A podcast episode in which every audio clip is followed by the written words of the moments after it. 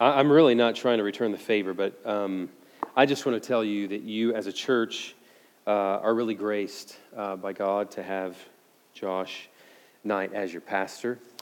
Uh, being around him, uh, clearly he loves uh, the Lord with, his, with all his heart, and being around uh, him and watching him interact with Desiree and, and Winston and Haddon, he just he loves his family really, really well. And to hear him talk about you, he loves this church. And uh, you're really blessed to have him as a pastor. I think I said everything you gave me, Josh. Yeah. Um, I did. You're strikingly handsome. I left it out right there. Got it. All right. I mean that with all my heart.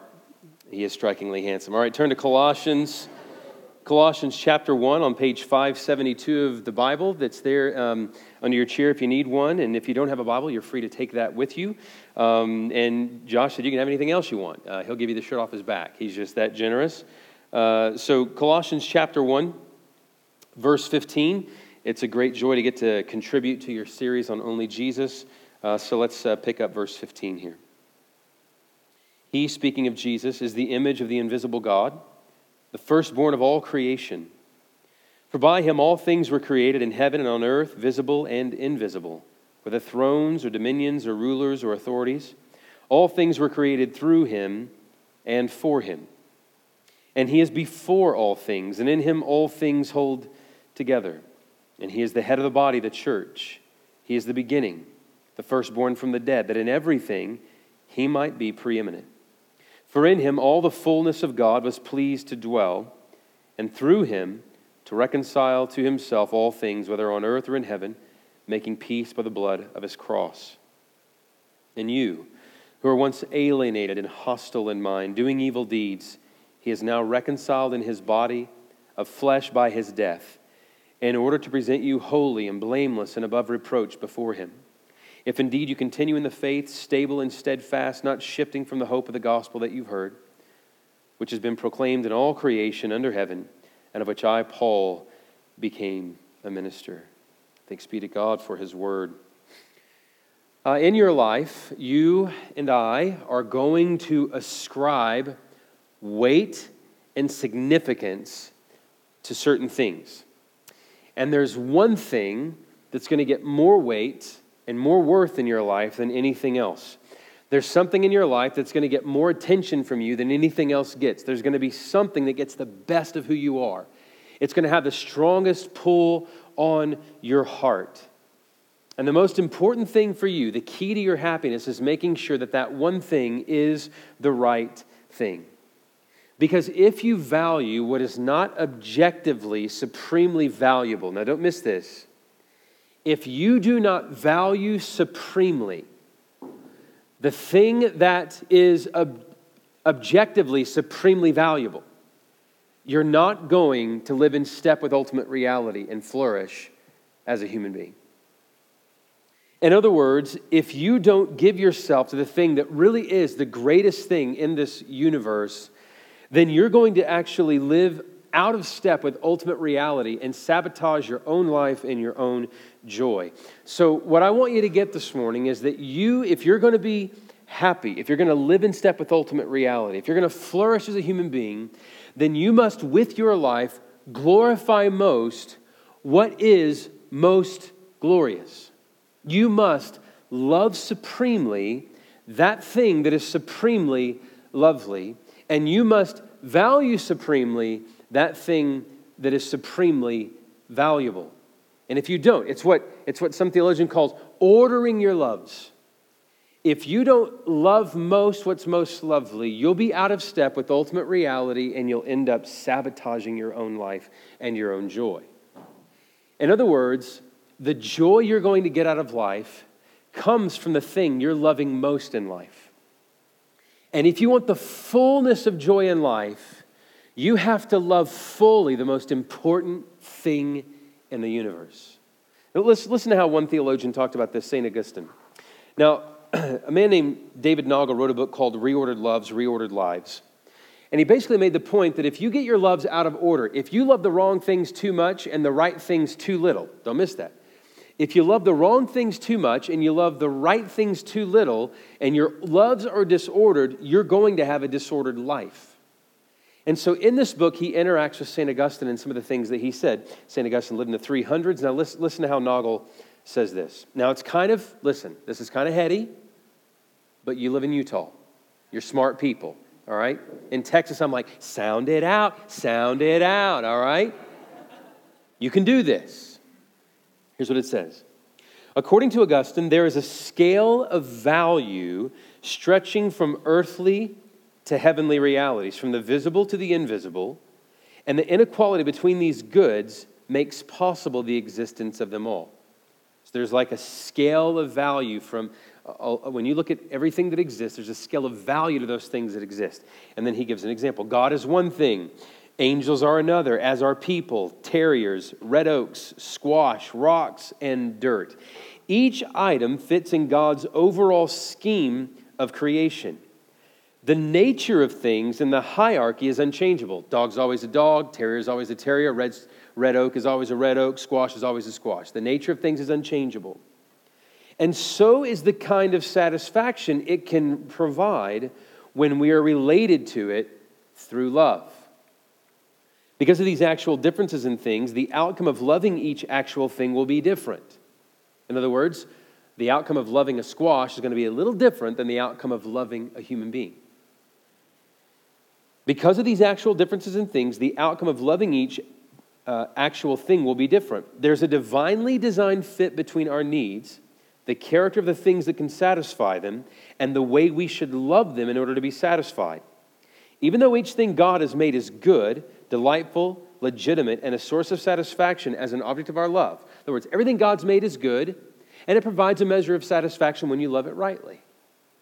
It says this we must not expect more from it than its unique nature can provide.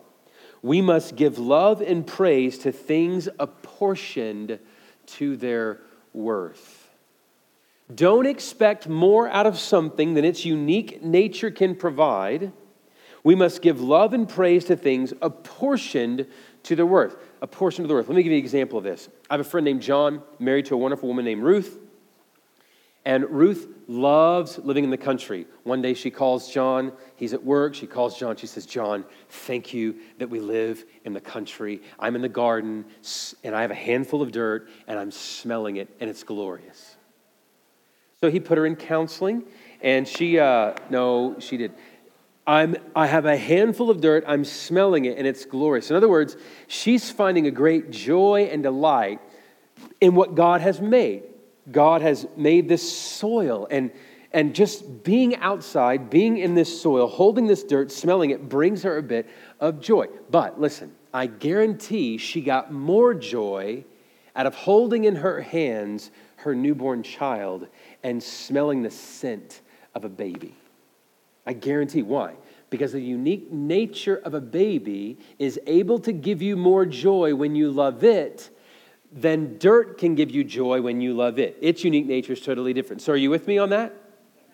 Everything that exists has a unique nature and can provide a certain amount of joy when you love that thing rightly.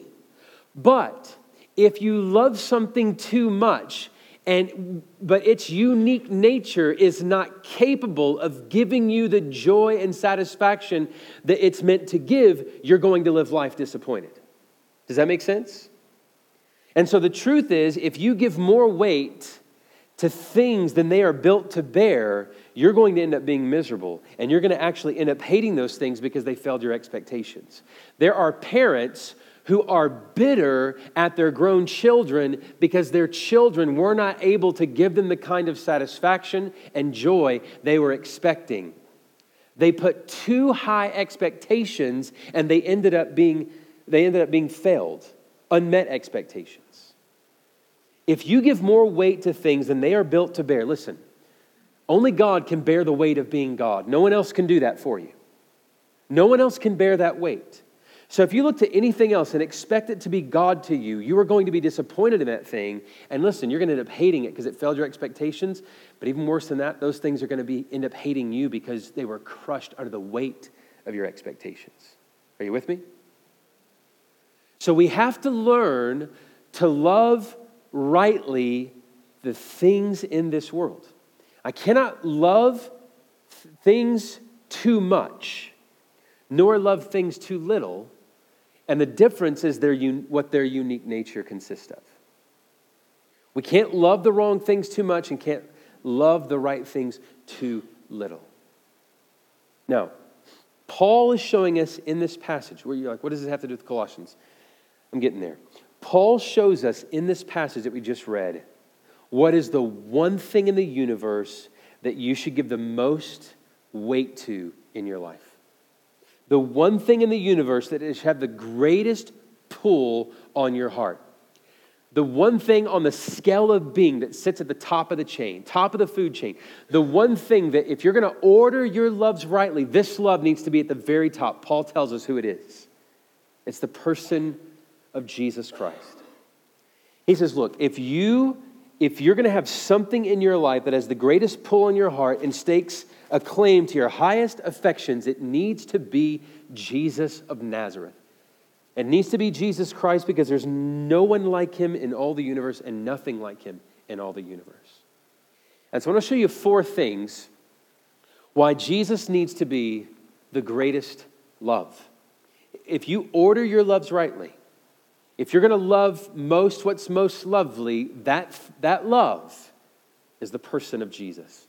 And here's what I want you to see four things. Number one, why should Jesus be at the top? Because of the person that he is. Notice what Paul says about him in verse 15 Jesus is the image of the invisible God. The image of the invisible God. Now, this word image in the Greek text is the word icon. We get our word icon from that. See, I did that? Went to seminary for that. We get our word icon from that. What the word means when it says the image of God, the icon of God, it's talking about two things. One, likeness. It's saying that Jesus is of the same essence of the Father. This is why Jesus said things like this like, I and the Father are one. We're of the same essence. This is the Christian doctrine of the Trinity one God in three persons, Father, Son, and Holy Spirit one God in three divine yet distinct persons Father, Son, and Holy Spirit. Jesus, God the Son, has the same essence, the same substance as the Father. He told Thomas, If you've seen me, you've seen the Father. So when we see likeness, we're talking about Jesus having the same essence as the Father. But then it also speaks, icon also speaks of manifestation. This is a visible thing. An icon is visible. He is the image of the invisible God. In other words, Jesus reveals the Father, Jesus manifests the Father to us. I want you to turn back to the Gospel of John. Look at John chapter 1. John chapter 1. Listen to John's in John's prologue as he describes Jesus on page 517. He says, In the beginning was the Word. He's speaking of Jesus, who is, is God's word to us, reveals God to us. In the beginning was the Word, and, and the Word was with God. So God the Son was with God the Father. And the Word, speaking of God the Son, was fully God. He was in the beginning with God. All things were made through him. Without him was not anything made that was made. Now look at verse 18. No one has ever seen God. The only God who is at the Father's side, he has made him known. Calls Jesus here the only God. In other words, sharing the same essence of the Father. Jesus has revealed the Father. Jesus has manifested the Father to us. So, what is this saying about Jesus? It's saying that he is God the Son who has revealed to us what God the Father is like. That's why it says in Colossians 1:19 that all the fullness of deity dwelt in him bodily. So Jesus could say, if you've seen me, you've seen the Father. In other words, the Fa- God the Father is a Jesus like God as you look at Jesus and see the compassion of Jesus, that's what the Father is like. You see the love of Jesus, that's what the Father is like. You see the sympathy of Jesus, that's what the Father is like. You see the tenderness of Jesus, that's what the Father is like. You see the purity and holiness and righteousness and justice of Jesus, that's what the Father is like. He's manifested God the Father to us. It says he's the image of God, but also it says that he is the firstborn of all creation. Now, this word firstborn is not speaking that Jesus was somehow born or created. Remember, he's of the same essence of the Father. He created all things, Colossians says. When it says firstborn, it's talking about two things. One, that he's first. In other words, he's before everything else. That's what he says here. He's before all things, and in him all things hold together.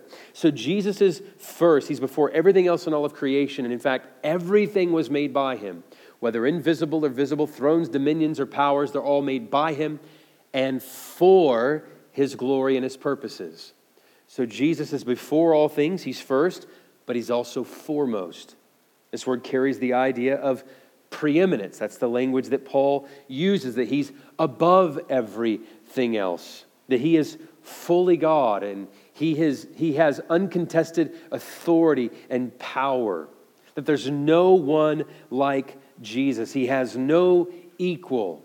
No one can stand toe to toe with him. No one can stand eye to eye with him. He's unmatched. He's unrivaled. He's in a class all by himself. He is the foremost, the preeminent one, first place in all things.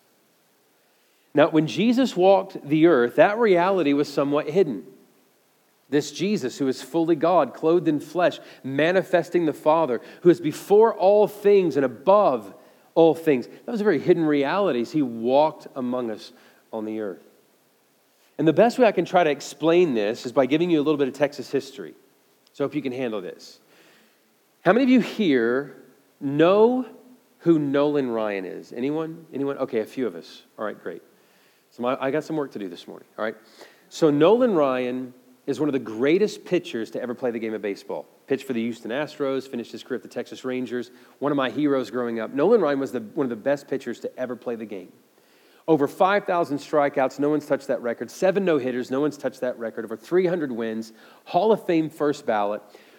In his prime, was clocked throwing over 100 miles an hour in the ninth inning. So he was pitching the entire game in the ninth inning. He's still throwing high cheddar at 90 miles an hour. All right? That's Nolan Ryan. Now, I want you to imagine for a moment Nolan Ryan in his prime pitching batting practice to five year olds. What would that look like? Would Nolan Ryan stare down little Johnny and say, Johnny, get your bat and get in the box? Little Johnny trembling up there, walks into the batter's box, and Nolan Ryan just rears back and throws three 100 mile an hour fastballs right by little Johnny. Maybe he's crowding the plate, Nolan Ryan throwing chin music at little Johnny. Is that what he's going to do? No, he's not going to do that. He's going to say, Okay, Johnny, I want you to see the ball, I want you to hit the ball, and he's going to lob it up there and let little Johnny make contact. Now, if little Johnny gets a hit off of Nolan Ryan in practice, he can't go to school the next day and strut his stuff and say, hey, you know Nolan Ryan? Yeah, he's washed up. I got a hit off of him in practice yesterday. Because at any given moment, Nolan Ryan could rear back and throw a 100 mile an hour fastball right by little Johnny and watch him lose all control of bodily functions and cry for mom. He could do that if he wanted to. So when Nolan Ryan pitches batting practice to five year olds, it is not that somehow all of a sudden Nolan Ryan has been reduced. It is not Nolan Ryan reduced. It's Nolan Ryan restrained. And when God the Son took on flesh and walked among us as Jesus of Nazareth, it was not God reduced. He wasn't a God starter kit. He wasn't God junior. He wasn't kind of like God. He wasn't God reduced in any way. Jesus walking on planet Earth was God restrained. It was, it was Him making contact with us, Him revealing the Father to us. Restra- it was deity restrained. Now, there were certain times in the life and ministry of Jesus where he, in, in a sense, reared back and threw a fastball.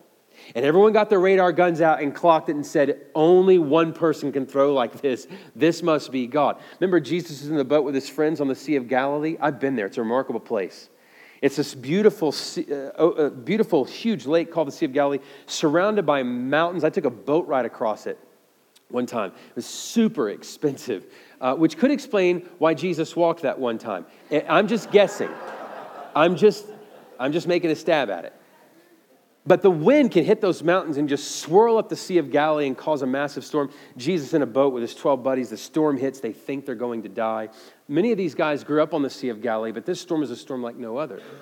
And so they are gripping the sides of the boat till the knuckles are turning white, their teeth clenched against the wind water bailing into the, into the boat. They're bailing bucketfuls out, more water's coming in, and they wake. Jesus is asleep. You know he's asleep? Listen very closely. This is very important. I don't know if you're, ta- do they take notes? Do, do you people take notes? Take some notes. Here's why Jesus is sleeping. Jesus is asleep in the boat in that moment because he was tired. Just right, just tired.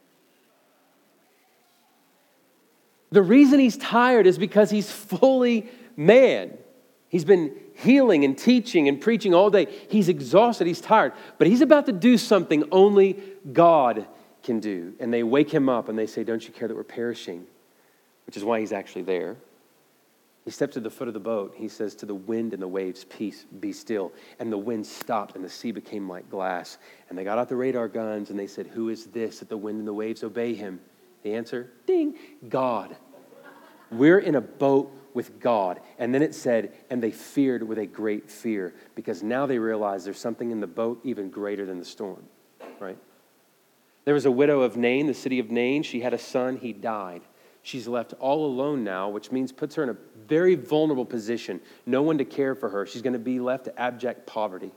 And here she is coming down the street. She's weeping. Her only son that she loves is dead. Jesus stops the funeral procession, touches the coffin, says to the dead boy, Get up. And the child sits up and starts talking to his mother. Now, I don't know if you've ever seen that at a funeral before, but that would freak you out, right? You come by, it's the viewing of the body, some guy just pops up, Hey, what's up? Right? That would freak you out. The boy is he, Jesus raises him from the dead. And here's what the people said they worshiped and they said, Surely God has visited his people this day. They didn't even know what they were saying. God was in their midst. This is God in the flesh. Je- Jesus, there's a, a paralytic who his friends, they can't even get into the house, so they tear up the roof, they lower him down. Jesus sees their faith and says to this paralyzed man, Your sins are forgiven. And the religious leaders are really offended by that because who can forgive sins but only God? This guy's claiming to be God. And Jesus says, What's, what's harder to say, Your sins are forgiven, or take up your pallet and walk? In other words, which of those things could you actually test to, to, to tell if they came true? I mean, you could blanketly throw out your sins are forgiven. How do you test that?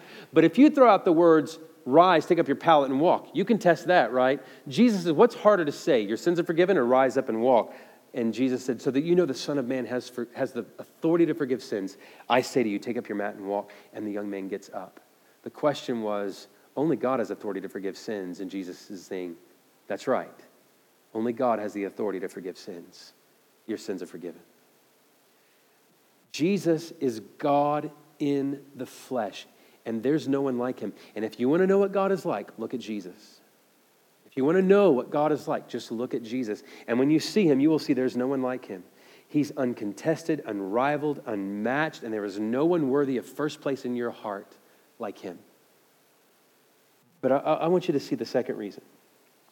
Not just the person he is, but the work that he's done. Jesus didn't come to this earth just to throw fastballs and impress us. Listen to what else it says about him. Verse 20, verse 21.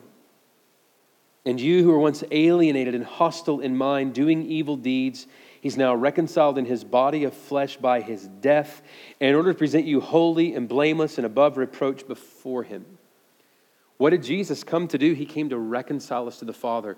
Here's how Paul describes the human condition apart from grace, apart from God's salvation.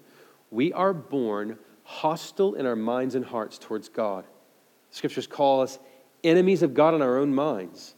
That we've declared war on God, fired the first shot at God. We've not loved Him with our, our whole heart, mind, and strength like He deserves to be loved. We've not honored him as he deserves to be honored, glorified him as he deserves to be glorified. We've not treated him as God. We've treated him as less than God. We've rebelled against his commands. We've sinned against him by the things that we've done and by the things that we've left undone. And so, because of that, the scripture says, because of our sin, because of our rebellion, our hostility, we've been alienated from God. We are separated from God and we are under his just condemnation. And God, in His love and mercy, has chosen not to leave us in that condition, but to send His Son from His side to come here and reconcile us back to the Father. How? By actually taking our sin upon Himself and bearing the judgment and punishment for them. We were alienated from God, but through the work of Christ, we can be reconciled to God, be brought into an intimate relationship with God the Father. We can be, be brought back home and know the God we're made for. But this is done only through the work of Jesus. It's not done by our works, it's done by His. It's not done by us trying to get all of our stuff together and, and trying to obey really hard so that He'll love and accept us. That's not how it works. He reconciles us to Himself through the work of Jesus, not through our work. And here's the work of Jesus that He lived a sinless life and He took our sins upon Himself. The scripture says, We like sheep have turned astray and gone each one to our own way. But God has laid upon Him the sins of us all. And He was bruised for our transgressions, He was pierced for our iniquities. The punishment that brought us peace fell on him. By his stripes we're healed. And Isaiah 53:10 finishes it up by saying this, and it was God's pleasure to crush him. It Doesn't please the Father to crush you and me. What pleased the Father was to send his Son from his side, and Jesus come and bear our sins for us and take the judgment and condemnation that we deserved. So, if you could put the gospel in a nutshell, here it is that God treated Jesus like he lived my life. He treated Jesus like he lived my life, all my sin. He was held legally accountable before the Father for my sin, condemned and judged in my place. And then listen, through faith in Jesus, reconciled to the Father. And then listen to what it says made holy and blameless and above reproach before God. In other words, Jesus' perfect record gets credited to me. My record gets credited to him and he's condemned. His record gets credited to me, holy, blameless, above reproach, and I get welcomed and accepted by the Father. So we could say it like this the gospel in a nutshell God treated Jesus like he lived my life so he could treat me like I lived Jesus' life. Jesus took my sin and was condemned so I could have his righteousness and be accepted. Jesus, the Son of God, was treated like an enemy of God so the enemies of God could be made sons and daughters of God. This is why Jesus came. And one who's loved us like that, does he not deserve first place in our hearts? This is what he's come to do. He's come to reconcile us to the Father. And we receive this, verse 23 if indeed you continue in the faith, stable and steadfast, not shifting from the hope of the gospel. How do we receive this good news of Christ? By faith in Jesus. Again, not our works, but trusting in his work for us. This is why Christ needs to be first place. Only Jesus. Why?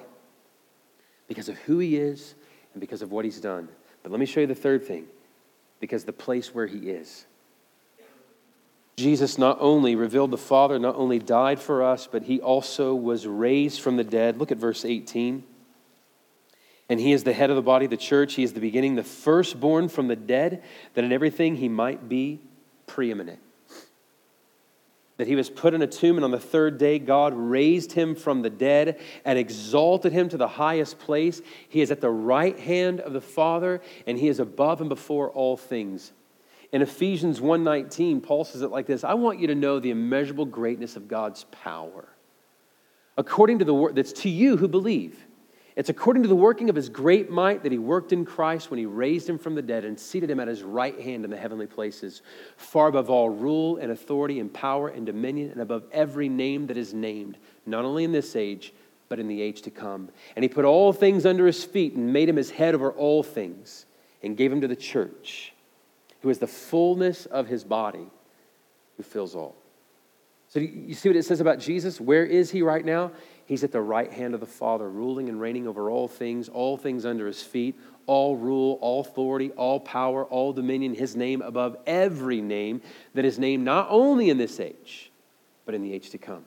Philippians 2, what has the Father done? Because Jesus humbled himself because he was obedient to the, to, to, the Father to the point of death, even death on a cross, God has highly exalted him and bestowed upon him the name that is above every name, so that at the name of Jesus, every knee should bow in heaven and on earth and under the earth, and every tongue confess that Jesus Christ is what? Lord. It's the glory of God the Father. Where is Jesus? He's ruling and reigning over all things. And here's the beauty of it that he has given head over all things to the church. Do you know what that means? That means that Jesus rules over all things for the good of his people. Listen, Jesus is in charge. You don't have to be afraid. Jesus rules and reigns over every single thing. And whatever touches you, he will turn in the end to your good. There is nothing There is nothing that could come against you that will undo his good purposes for you. The scripture says, if God did not spare his own son, will he not with him freely give you all things? You know what that means? God will give you everything you need to flourish and to be everything he dreams and intends for you to be. He's going to give you everything you need that he deems necessary for your life and joy. He's going to give it to you. And Christ is exalted to the highest place, and he will make sure that everything that comes into your life ultimately that touches you will be under his good sovereign rule and reign and will be turned ultimately for your good and growth in grace. E. Stanley Jones said it like this Goodness is on the throne, and we are safe. You don't have to be afraid. If there's anything touching your life right now, anything coming against you, anything that has you riddled with anxiety or fear, let it all crash upon the rocks of this reality that Jesus rules and reigns and he loves you and he's for you and nothing will touch you apart from his wisdom, goodness, grace, and purpose. This is why only Jesus, because of where he is, he rules over all things. Let me give you one last thing and we're done. The world he's going to bring. It calls him the firstborn of the dead. That means there's going to be more resurrection. Jesus, in his resurrection, showed his people and this world what the world is destined for. He is going to make all things new. He is going to reconcile all things to himself, is what it says here. He intends to regain this whole creation to make all things new. In other words, he's going to put an end one day to injustice, decay, and death. No more sin, no more suffering, no more, no more cruelty, no more oppression, no more war, no more famine, no more hurricanes, no more tsunamis, no more death, every tear wiped away. So, for those who are his followers, here's the confidence that we have that when Jesus went into the tomb and he came out of it, he brought the new creation into being. And one day, it's all going to be made new, your life included. I don't want to be the bearer of bad news, but we're all going to die. You're welcome. Unless Jesus returns first, we're all going to die. And here's the good news Jesus, the firstborn from the dead, it means this you're going to die. Death is going to put you in the grave but Jesus will one day raise you. That, listen, the hope of the Christian faith is not the immortality of the soul, but the resurrection of the body. And we are going to rule and reign with Christ one day. This is the world he's going to bring. Let me close with a C.S. Lewis quote. Listen to what C.S. Lewis said. In the Christian story, God descends to reascend. He comes down down from the heights of absolute being into time and space, down into humanity, down further still, if embryologists are right, to recapitulate in the womb ancient and pre human phases of life, down to the very roots and seabed of the nature he has created. But he goes down to come up again and bring the whole ruined world up with him. One has the picture of a strong man stooping lower and lower to get himself underneath some great, complicated burden. He must stoop in order to lift. He must almost disappear under the load before he incredibly straightens his back and marches off with the whole mass swaying on his shoulders. Can you see that? Or one may think of a diver first reducing himself to nakedness, then glancing in midair, then gone with a splash, vanished, rushing down through green and warm water into black and cold water down through increasing pressure into the death like region of ooze and slime and old decay, then up again, back to color and light, his lungs almost bursting, till suddenly he breaks the surface again, holding in his hand the dripping precious thing that he went down to recover. He and it are both colored now that they've come up into this light. Down below, where it lay colorless in the dark, he lost his color too. What a picture the work of Christ to rescue this ruined world to go down into death and to rise from the dead and bring about this new creation, to bring color to our lives. Listen, He's going to make this world new again, and right now, He's already doing that. He's making us new. See, we're the beginning of all things being made new. He's making us new. Some of you know what that's like. You, you were an angry person, and He's making you into a gentle person. You were a bitter person, He's making you into a forgiving person. You were an anxious person, He's making you into a peaceful person. you, you, you were a divisive person, but now he's making you into a peacemaker. You've struggled with lust, and he's yet now making you a person of purity and, and love. You struggle with greed, and now he's turning you into a person of radical generosity. You, many of you in this room knows, know what it's like that when Jesus, who rose from the dead to make all things new, he's, he's making me new. He's transforming me from the inside out. This is why. This is why he, only Jesus. Because he's the only one that can make us new, the only one who can truly transform us. So, the one thing in the world that you must love most is that which is most lovely Jesus. The one thing you must glorify most is that which is most glorious Jesus. The one thing that you should value supremely is that which is supremely valuable, and it's Jesus. Only God, as He's revealed Himself in Jesus, can bear the burden of being God. Nothing else in your life can do that. And if you expect that of anything else, it's going to fail you.